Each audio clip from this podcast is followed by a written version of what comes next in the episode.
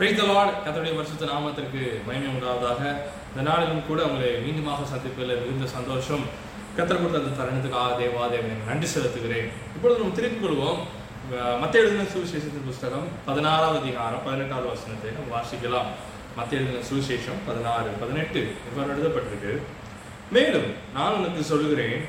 என் பேதுருவா இருக்கிறாய் இந்த கல்லின் மேல் என் சபையை கட்டுவேன் பாதாளத்தின் வாசல்கள் அதை மேற்கொள்வதில்லை என்று நம்ம பார்க்கிறோம் இங்கே இயேசு கிறிஸ்து பேதுருவனிடத்தில் அந்த வார்த்தையை நிச்சயிக்கிறார் சொல்கிறார் பேதுருவாய் இருக்கிறாய் என்றால் கிரேக்க பதத்தில் ஒரு சிறிய கல்லாய் இருக்கிறாய் என்று அர்த்தம் பெட்ரோஸ் என்று கிரேக்க பதத்தில் சொல்லப்பட்டிருக்கு அப்புறம் இந்த கல்லின் மேல் என் சபையை கட்டுவேன்னு சொல்லுற அந்த கல் அப்படிங்கிறத கிரேக்க பதத்தில் பெட்ரா என்று சொல்லப்பட்டிருக்கு அப்படின்னா ஒரு கற்பாறை என்று அர்த்தம் பெரிய பாறை என்று அர்த்தமாக இருக்கிறது எனக்கு அருமையான தேவனுடைய பிள்ளையே பேதுருவை பார்த்து சொல்கிறார் நீ ஒரு சிறிய கல்லா இருக்கிறாய் இந்த சின்ன கல்லின் மேல நான் பெரிய பாறையை நான் நினைச்சுவேன் பாறையாக இருக்கிற சபையை நான் நினைச்சுவேன் கட்டுவேன் பாதாளத்தின் வாசல்கள் மேற்கொள்வதில்லை என்று சொல்லப்படுகிறது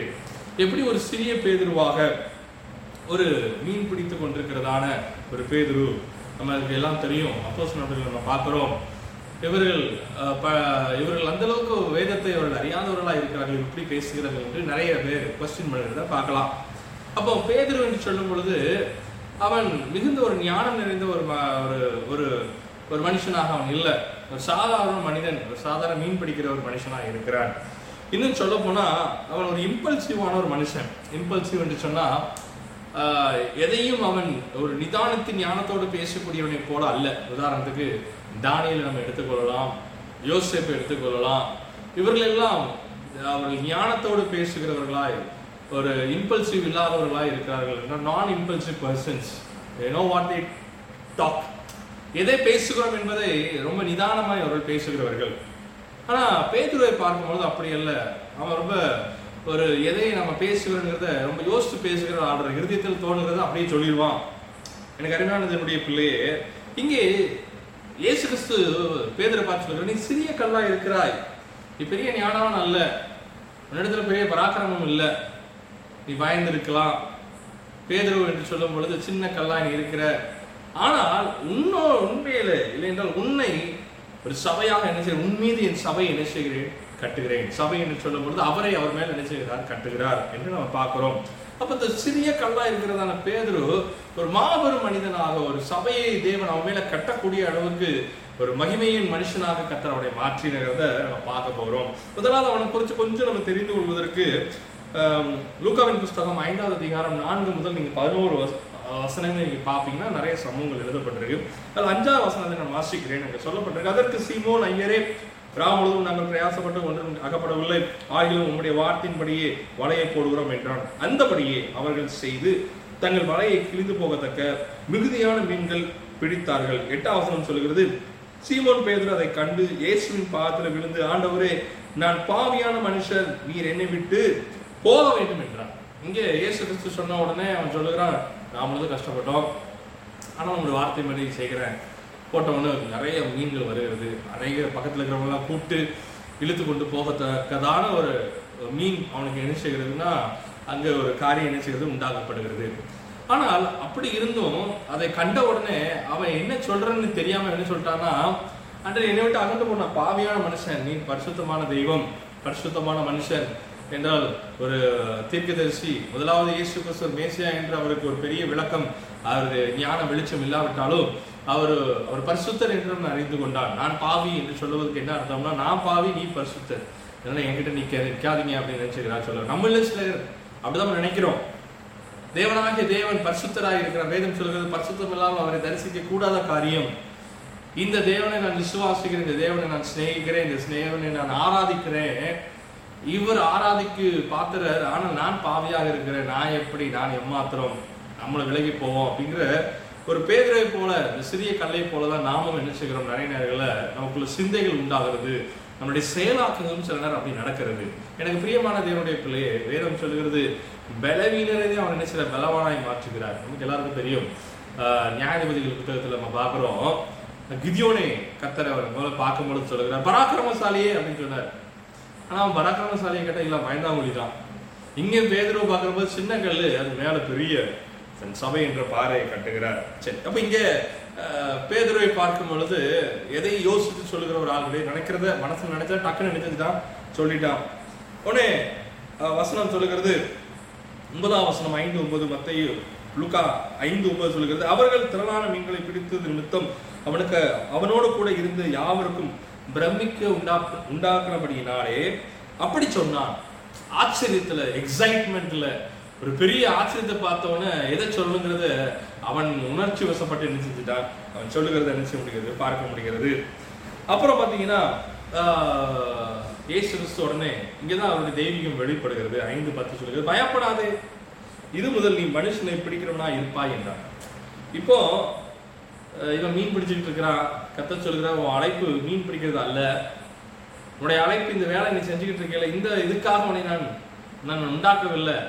நீ மனுஷனை இருக்க இருக்கும்படியாக நான் உண்டாக்கியிருக்கிறேன் உன்னை உண்டாக்கிற நோக்கமே அதுதான் தாயின் கருவிலே நீ உருவாகுவது முன்புதாகவே சர்வ வல்லமையுள்ள தேவன் தன்னுடைய அனாதி தீர்மானத்தினாலே அவர் நியமித்திருக்கிறார் ஆனால் இது கட்டாயம் அல்ல எஸ் கிவன் சரி அப்போ இங்கே சொல்லுகிறார் பயப்படாதே இது முன் என்ன செய்வாய் மனுஷனை பிடிக்கிறவாய் பார் அவர்கள் க கடவு எல்லாம் கரைகளே கொண்டு போய் நிறுத்தி படவுகளை கரைகளை கொண்டு போய் நிறுத்தி எல்லாவற்றையும் விட்டு அவருக்கு பின் சென்றார்கள் என்று சொல்ல முடியும் உடனே போயிட்டான் எதையும் யோசிக்கல நாளைக்கு என்ன நடக்கும் நாளைக்கு என்ன சாப்பாடு நாளைக்கு நாளைக்கு குடும்பத்தை என்ன செய்யணும் காரியங்கள் செய்யணும் எதுவுமே யோசிக்கல கத்தர் வாழ்ந்துருந்தார் உடனே கிளம்பிட்டான் மனுஷனை பிடிக்கிறவா இது முதல் இது முதல் நீ மனுஷனை பிடிக்கிறதுக்கு ரெடி ஆயிருந்தா உடனே அவன் ரெடி ஆகிட்டான் this is the character of Peter ஒரு பே பீட்டர் பேதனுடைய சுபாவம் இப்படிதான்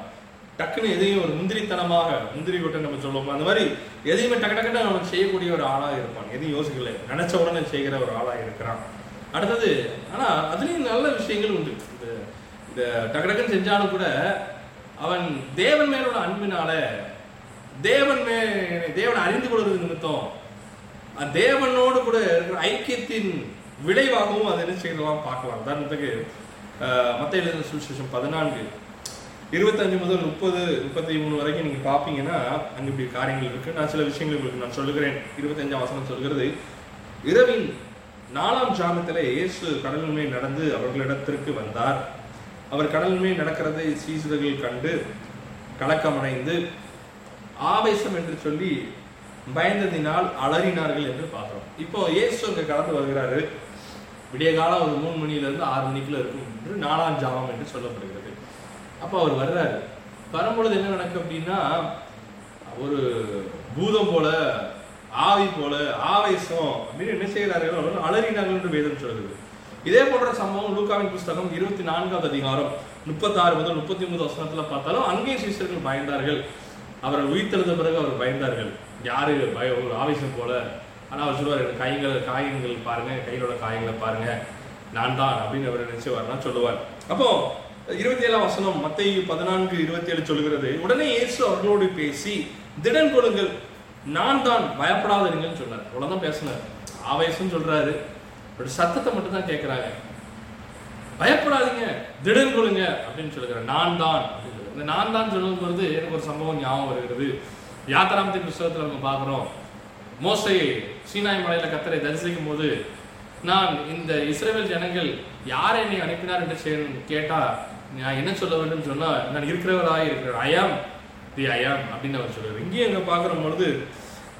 நான் தான் நான் தான் அப்படின்னு அவர் என்ன செய்கிறாருன்னா அங்கே சொல்லுகிறார் சரி இருபத்தெட்டாம் அவசரம் அவர் பேசுகிறவரை நோக்கி ஆண்டவரே நீரே ஆனால் நான் ஜலத்தின் மேல் நடந்து உம்மிடத்தில் வர கட்டளையிடும் என்றான் எல்லாரும் அமைதியாக இருக்காங்க படகுல ஆனால் இவர் மறுபடியும் சொல்லுகிற அவர் வந்து டக்குன்னு என்ன யோசிக்கிறான ஆளு கிடையாது டக்குன்னு ஒரு சென்சிட்டிவான ஆள் உடனே செய்வோம் உடனே உடனே அவர் என்ன செஞ்சாருன்னு செய்ய ஆரம்பிச்சாரு இவர் நடக்க ஆரம்பிச்சிட்டார் எல்லாருக்கும் ஆச்சரியம் ஆனால் சூழ்நிலையில எல்லாம் அவர் பார்த்த உடனே காற்று பலமா இருப்பதை அவர் கண்டு முப்பதாவசம் சொல்லுகிறது அமர்ந்து போகையில் ஆண்டவரே என்னை இரட்சியும் என்று கூப்பிட்டான் அற்ப விசுவாசி ஏன் சந்தேகப்படுகிறார் என்று சொல்லி அவர் தூக்கி விடுகிறார் அடுத்த வசனம் பார்த்தீங்கன்னா முப்பத்தி ரெண்டு சொல்லுறது காற்று அமர்ந்தது நமக்கு முன்பு ஒரு சிலர கேள்வி வரும் ஏன் அந்த காற்று வருதுப்பா ஏன் அந்த புயல் காற்று வருது ஏன் என்னுடைய வாழ்க்கையில் இப்படி ஒரு சூழ்நிலை ஏன் என்னுடைய வாழ்க்கையில் இப்படி ஒரு காரியம் நடக்கிறது ஒரு காரியத்தை நம்ம புரிஞ்சுக்கணும் இந்த பிரச்சனை இந்த போராட்டங்கள் இந்த இருள் இந்த நெருக்கம் இவைகளின் மத்தியிலும் தேவன் நமக்கு இருக்கிறார் என்பதுதான் நம்ம சிந்தைக்கு கொண்டு வர வேண்டிய விஷயம் பேதரு அங்கே அந்த காற்று வராமல் இருக்கிறதுக்கு கத்தரால முடிஞ்சிருக்கும் அதை ஏற்படுத்துகிறாரு அங்க ஒரு மனுஷன் தைரியம் கொடுக்குறான் அவரே நடப்பாருன்னு நானும் நடந்து போகிறேன் அவன் கொஞ்சம் விசுவாசம் சின்ன கல்லு தான் சின்ன விசுவாசம் கடுகளவு விசுவாசம் கொஞ்சம் அதில் போகலாம் விழுந்துட்டா பரவாயில்ல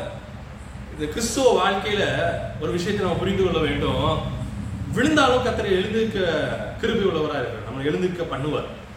விழுந்தாலும் கத்தரை தூக்கி விட வல்லமை உள்ள தேவனாக இருக்கிறார் நீங்க சொல்றீங்களா நான் விழுந்து விழுந்து போகிறேன் கவலைப்படாது விழுந்தாலும் கத்தர் உங்களை தூக்கி எடுத்து உங்களை ஓட வைப்பார் உங்களுடைய இலக்கை நீங்கள் சரிவர நீங்கள் போகி சேர கத்தர் கிருபை செய்வாராக அப்புறமும் பார்த்தீங்கன்னா பேதனை குறித்து இன்னும் பார்க்கலாம் மத்திய எழுதின சுவிசேஷத்தில் பார்த்தீங்கன்னா மத்திய பதினாறு பதினேழு சொல்கிறது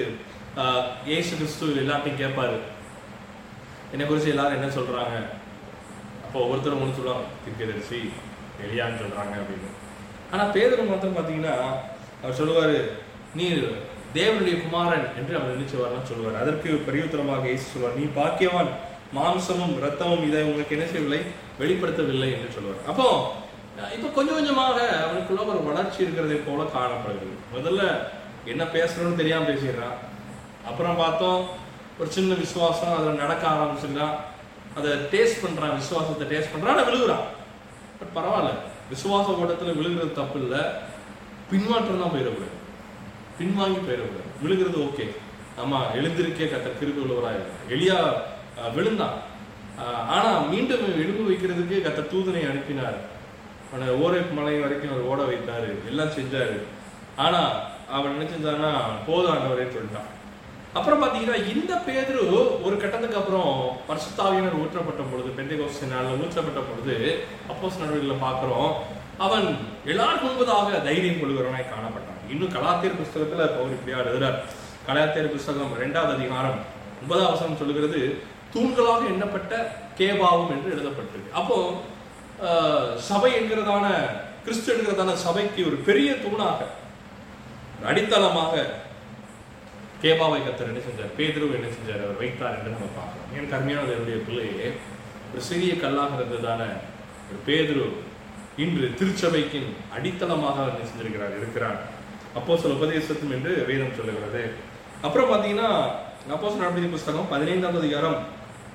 ஏழாம் வசனத்துலேருந்து பதினோராம் வசனம் வரைக்கும் எருசலேமின் சங்கத்துக்கு முன்பதாக கூட அவன் நின்று தைரியமாய் பேசுகிறான் அங்க சொல்லப்படுகிறது மிகுந்த தர்க்கம் உண்டான போது பேதுரு எழுந்து அப்படின்னு வேதம் சொல்லுது பயந்து போனவன் எசமனை தோட்டத்தில் இயேசுவை பிடிக்க வரும்பொழுது ஒரே அவனுடைய துண்டிக்க போக முடியாத காரியங்களை செய்தவன்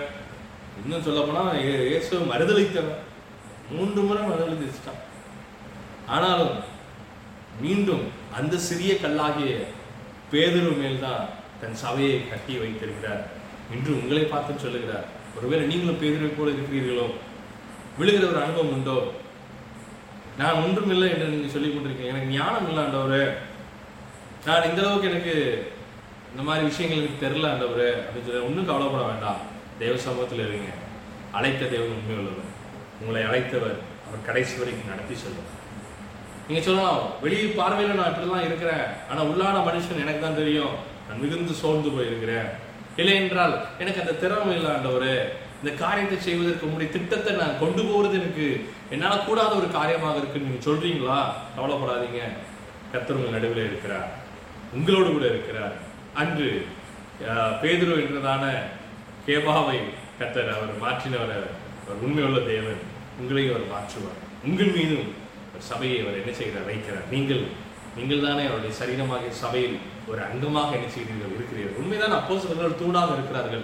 நாம் அதில் ஒரு அங்கமாக தேவன் என்ன செய்கிறார் வைத்திருக்கிறார் கவலைப்படாதீங்க பேதில் ஓடின ஓட்டுநர் எல்லாரும் கிறிஸ்துவுக்கு ஒரே சகோதரர்களாக இருக்கிறோம் அவர் உங்களை இன்று சீசர்கள் இல்லைன்றால் அப்போஸ்தர்கள் உங்களுக்கு அப்போஸ்தர்களிடத்தில் உங்களை அவர் அவர் வெளிப்படுத்துவார் என்று சொன்னால் நிச்சயமாக அவர்கள் சந்தோஷப்படுவார்கள் வேதம் சொல்லுகிறது பாருங்க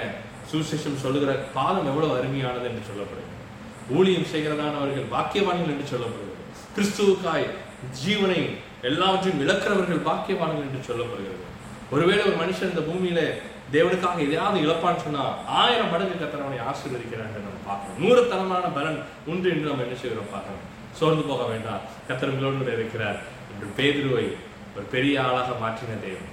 எல்லாரும் முன்பதாக தைரியமாய் பேசி தேவனுடைய சித்தத்தை நூறு சதவீதம் நிறைவேற்றும்படியாக கத்தரவனை பலப்படுத்துவார் என்று சொன்னான் உங்களையும் பலப்படுத்த அது போதுமானவராக இருக்க சோர்ந்து போவாதீங்க கத்திரங்களை ஆசிரியப்பாராக அமேன் காட் யூ